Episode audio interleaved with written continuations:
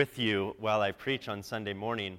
I guess one of the advantages to me is that um, preaching to a virtually empty congregation or in a room is that you can't throw eggs at me from your from your uh, kitchens. But um, nonetheless, I'm, I'm glad to, grateful to be in this space and to be with you this morning. We're in the, uh, in the third of a four week um, kind of mini series, and we're looking at various challenges that, um, that we're facing in our spirituality and our life of discipleship in these turbulent times. And the first week we looked at fear and faith. And then last week we looked at loneliness and solitude. And uh, today we're looking at boredom, uh, boredom and wakefulness in the spiritual life.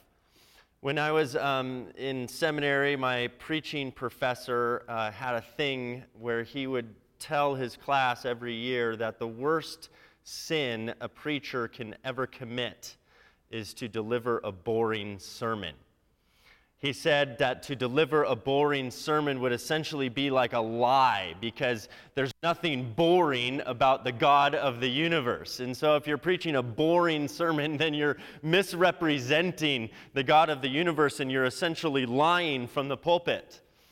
What a challenge, I, I, thought. And so, for the next couple hours, I was um, considering going to law school. Um, but uh, but uh, that didn't get me very far, and, and uh, I'm here today as a sinner who has preached a boring sermon before, and I hope that's not the case today. But it is um, the end of June, and uh, parents of school age kids know this as the beginning of the season of boredom. Because, as you know, and this is like in a normal year, uh, uh, coronavirus aside, summer can be an excruciating time for parents because, because their, uh, their responsibilities and their commitments and their tasks are still there, but yet the kids are, are home and they're bored. And so every day, parents are informed that, well, there's nothing to do. We're bored.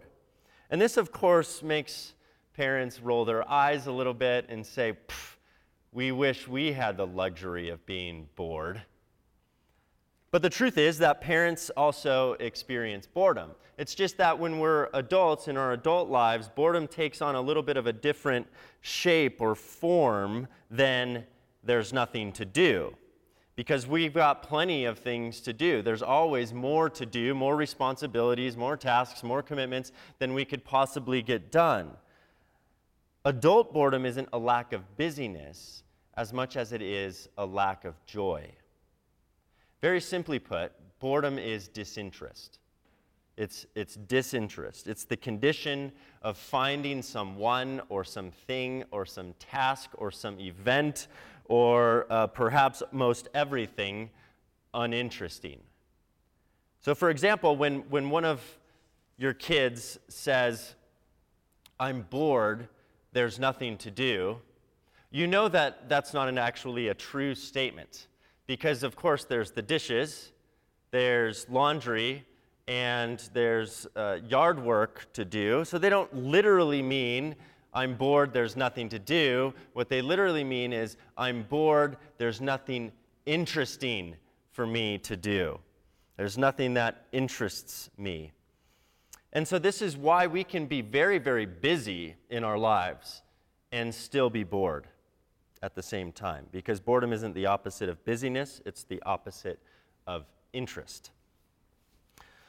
Which also then means that it's a joy problem because lack of interest comes with a lack of joy. Now, sometimes as a, as a side, I, I just want to mention that boredom is caused by external circumstances that are outside of our control. For example, if you've lost a loved one and you're going through the grieving process, disinterest is a part of that grieving process. Uh, if you are exhausted and you're sleep de- deprived, that can lead to a kind of boredom and so can things like going through chemotherapy um, or other kinds of illnesses. And, and those are temporary forms of, of boredom that are usually relieved uh, when you go through the grieving process or you, you get the sleep that you need, so on and so forth. But when Paul wrote to the church in Rome, he was dealing with a different kind of boredom, a kind of a spiritual boredom. And, and with the other churches as well, he, he dealt with this. Um, a, a, spiritual boredom or a disinterest that was a, a threat to the church. You see, in the first century, most Christians, including most likely Paul himself, believed that the return of Christ was imminent. That the return of Christ, that Christ was going to return in their lifetime. And so now, over 50 years later, after the resurrection, persecution in Rome is continuing to rise, and the adrenaline of Christ's resurrection and the delay of his imminent return, um, it was the, the, the adrenaline was starting to wear off. And so it was starting to, to become hard to see how following Jesus was a life giving choice at this point when is this going to end, this persecution, this living in between? Is Christ going to come in my lifetime or not? And, you know, it's kind of like, is coronavirus ever going to end or not? Like, we think it's going to end and it doesn't end. And, then we, and so it just goes on and on. And so this, this um, led to a kind of spiritual boredom or apathy or disinterest that threatened the church, that Paul wanted to address and, um, and warn them. I think that in Romans 13, in our passage, he, he addresses this in a few ways. And, and I think that these are kind of like antidotes for, for boredom. It's important to know that, just a little background context, that the book of Romans um, reflects over two decades of teaching and preaching and helping these churches uh, for the Apostle Paul. This is Paul uh, at his best, with his most uh, uh, mature mind and rigorous spirituality is the book of Romans. And the first 11 chapters, Paul is dealing with the righteousness of God. He's dealing with theology. Who is God? And what is this great thing that God has done in Jesus Christ? What is his mercy like? How is it that we are justified by grace through faith? And he's dealing with all that theology in the first 11 chapters. And then um, he, and part of that is he also has to deal with the place of Israel within that story. And then the rest of the letter is basically his counsel, his admonitions to the church the, it's kind of like the therefore. So, in light of who God is, in light of the righteousness of God and His great mercy, here is now then how we are to live as Christians in the world, as followers of Jesus in the world. And it begins actually in chapter 12 with the word therefore. Therefore, in, again, in light of who God is, offer your bodies in light of God's great sacrifice in Jesus Christ. Therefore, offer your lives, your bodies, as living sacrifices. This is your spiritual worship. And the rest of the book is kind of like fleshing out what that means, what that looks like. Don't, do not be conformed to the pattern of this world because this world is spiritually bored and dependent on external stimulation. Instead, instead be transformed by the renewing of your mind. Well, what does that look like? Well, that's the rest of the, of the letter. And when he gets to chapter 13 and verse 8, the beginning of our passage for today, he says, Owe no one anything except to love one another. And I think this is a really great antidote to boredom. Commit yourself, in other words, to Jesus' ethic of love. And if, if you wonder if Jesus and Paul disagree, um, this is a great text that, would, that shows that Paul really understood Jesus' understanding of the law. The whole of the law is summed up in, in this command to love, this ethic, this way of love that is Jesus' life. You see, it's spiritually boring just to follow rules, just to follow commandments as rules. But loving your neighbor is the essence of the commandments. So, in other words, if you just follow the rules because you think that you're supposed to, and this is what it means to live a good Christian or godly kind of life, you're going to be spiritually dead. But if you embrace the ethic, the story of love that undergirds all of the commandments, God's love for the world, and you embrace that heart of, of God for the world, then you see that your obedience directly or indirectly fosters a culture of love in the world. And then it's not a chore, but a, a joyful and grateful response of God's, towards God's mercy for us. But sometimes we don't really feel love. We don't really feel loving towards someone else. We don't feel like uh, loving someone or others in general, especially when we're bored. Um, because when we're bored, we're usually not thinking about anything other than the fact that we're bored. And so it's kind of this self absorbed sort of state. Um, why, why, is, why am I bored? Why is nothing around me making me unbored? And so it's hard to imagine, you know, it's hard to love someone else, uh, feel love uh, when you're bored.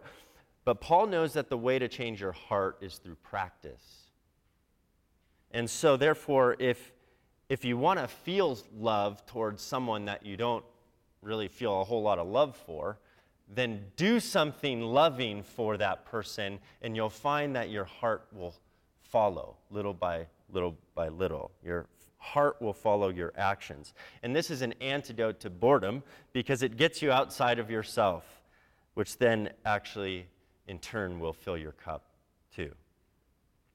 Then Paul goes on and he talks about um, it, waking up to the nowness of, of God, of the reality of God in their midst. And I think this is important for those early Christians who are waiting, who are waiting from the Christ, the resurrection of Christ to his return. Paul wants them to see that the resurrection wasn't something that just happened for them 50 years ago, and it's not something that is just going to happen again when Christ returns, but the resurrection is something that happens. It happens every day. And it is the activity of God. So when, the, the, when Christ was resurrected, the, the, uh, and the curtain was torn, the love of God was spilled out all over into the world, and the kingdom of God burst forth. God's future burst forth into the present.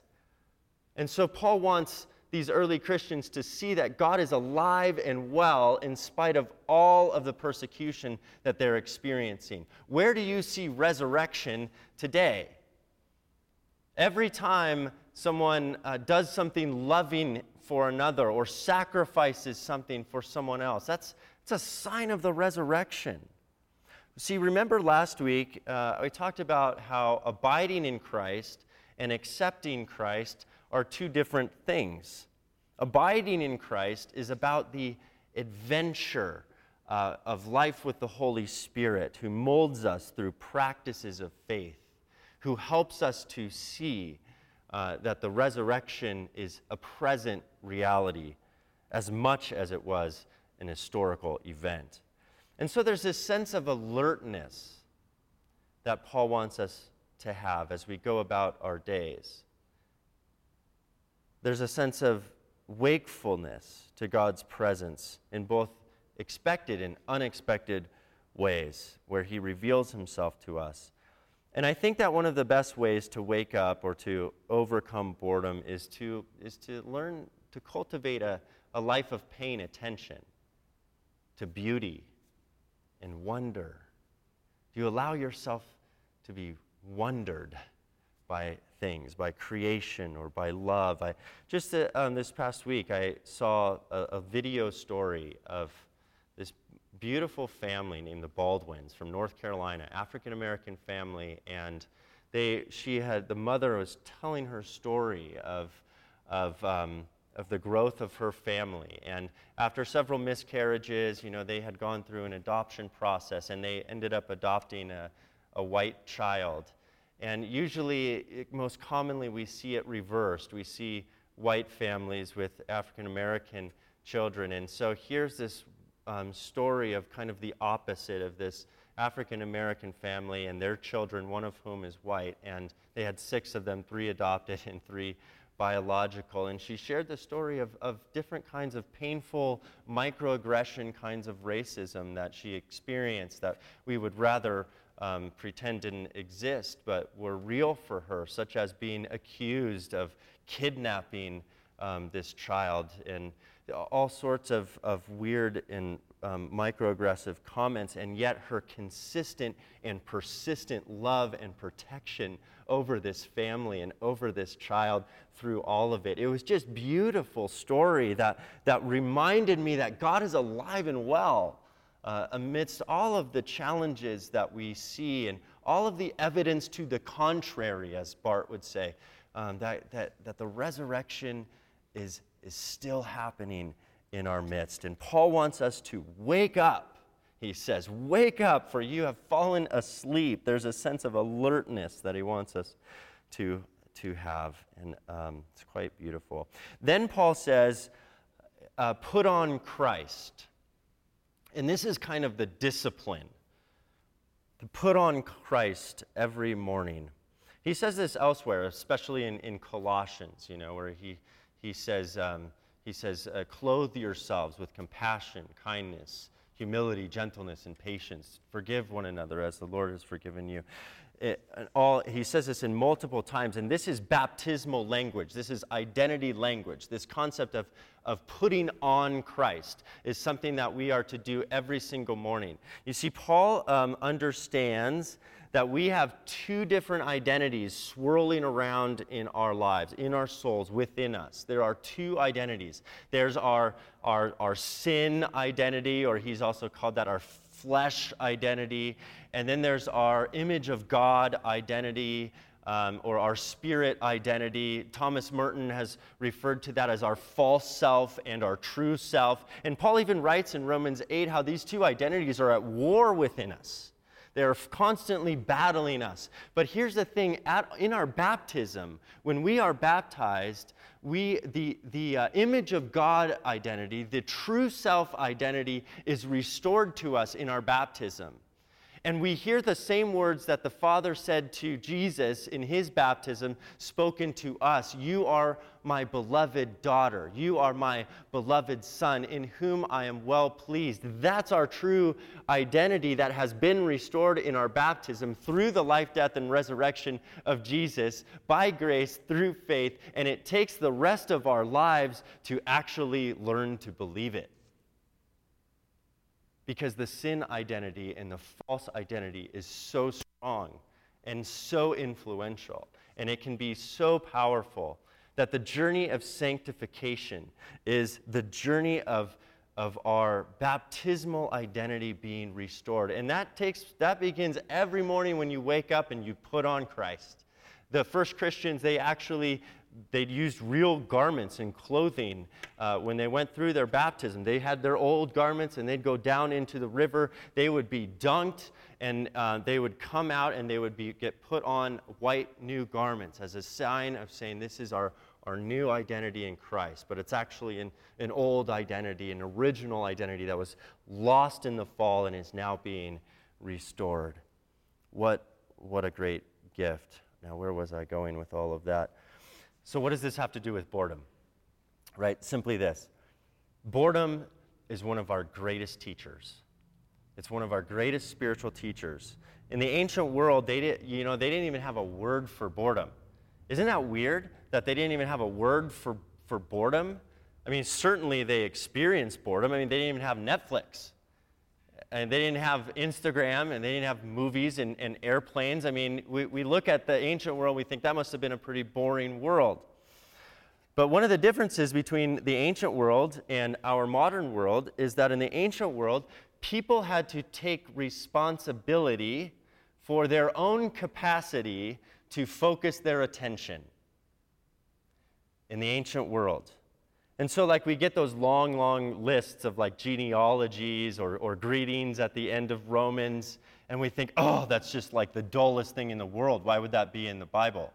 They, uh, the early Jewish people, kids and, and others, they, um, they would memorize those genealogies. Those were their family, those were their ancestors. This is their story. It, and so, we, we think, how in the world would anybody be able to memorize a genealogy or, or a scripture? And um, they would, there's um, tradition has said that ancient uh, young Israelites were required to memorize the first five books of the Bible, the entire Torah.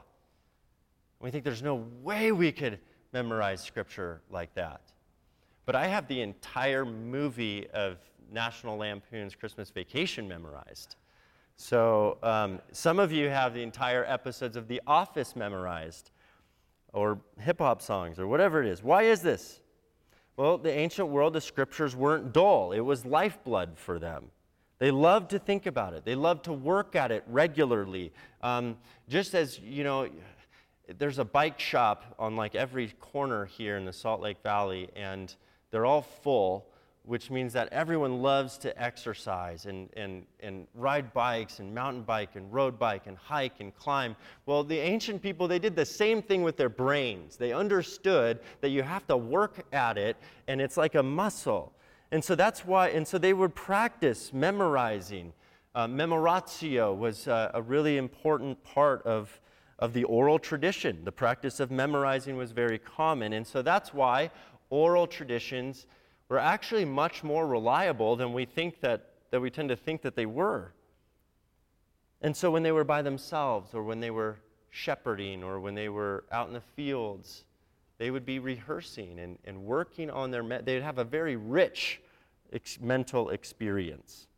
Now we live in a day where we depend on external stimuli uh, to occupy our minds. And when we don't have external stimulation, we're bored. The problem with that is that the great danger, threat, is that the unaided mind tends toward fear and anger. And so, if you don't tend to the renewing and the, the putting on Christ, the renewing of your mind, it will bend towards fear and anger.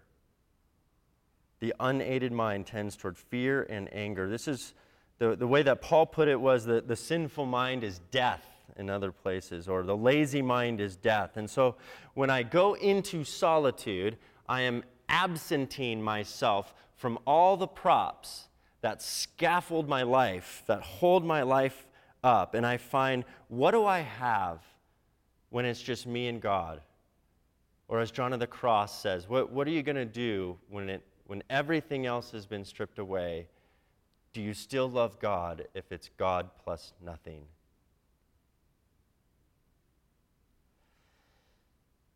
And a lot of that in the beginning is, is going to be boredom, what we're going to experience in solitude.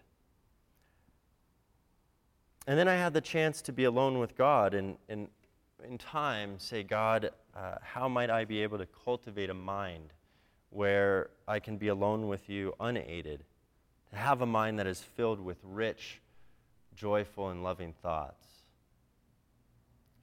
Now, I, I also know that with, with little children, that can be like a nearly impossible task just to find time of solitude. But if you were to think of, of and, and what an interruption our kids can be when we're trying to spend time in solitude with God. But kids can be boring to be around too. And so to, to be present with them without your phones and without other, and then to perceive your kids not as an interruption, but as actually the way in which the Spirit comes after you and says, I want to be with you. So your kid coming to run on, sit on your lap is, is the Spirit jumping into your kid's body and saying, I want to sit on your lap right now. And so enter into that time as a time of solitude and imagine the Spirit with you in that way as well. this can be cultivated. It can. It, even, um, I, and I'm not a neuroscientist by any stretch, but I am, I've heard or been learning that um, neuroscience even has some research and some evidence to suggest that um, contemplative practice can actually create new pathways in your brain and can heal all kinds of men- mental struggles and issues. It's as though we're, we're starting to scientifically prove what the people of God have known intuitively for thousands of years. It's quite amazing. And so people who live great lives, you know, they have, they have great minds. Paul writes, Be transformed by the renewing of your minds. And solitude, solitude is the place where we go first to be confronted with our minds to learn about our minds, to learn, to find out the truth about our mind. And most of us are so afraid of boredom that we don't want to do it, that we're not willing to even have that happen. we we have to have music, or we have to have a screen, or we have to have something, because God forbid that we should ever be bored for a few minutes. But boredom is a necessity uh, for spiritual growth. Solitude doesn't begin by transforming the mind, it begins by revealing my mind. And then over time, it's transformed. G.K. Chesterton said that there is no such thing as an uninteresting subject. The only thing that can exist is an uninterested person. And so when we feel disinterested, and it's not a health issue or uh, a more complex issue or a grief issue or a moral issue, we should not believe the deceptive mood that we've exhausted everything that interests us.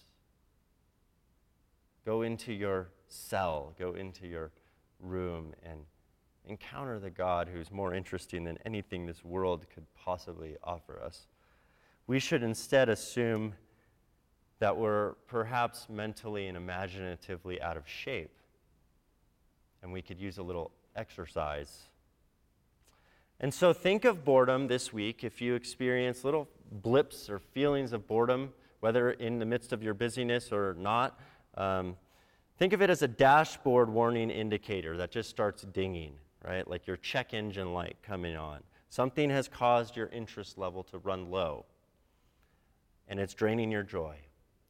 Paul invites you to, to practice love, the, the, the ethic of love. Do something loving for someone else. Um, pay attention and, and notice beauty, because that is God at work, the resurrection happening each day and then exercise uh, your mind and your soul in solitude as you put on Jesus Christ each day. Well, Lord, we give you thanks for your word to us today, and we thank you uh, that you, your spirit is with us, is alive and well, is transforming our, our lives. And this is liminal space we're in, God, um, in this coronavirus and all of this that's going on. And there's so much uncertainty, and there's so much frustration. Lord, help us. Help us to, uh, to be disciplined, to be awake to your presence,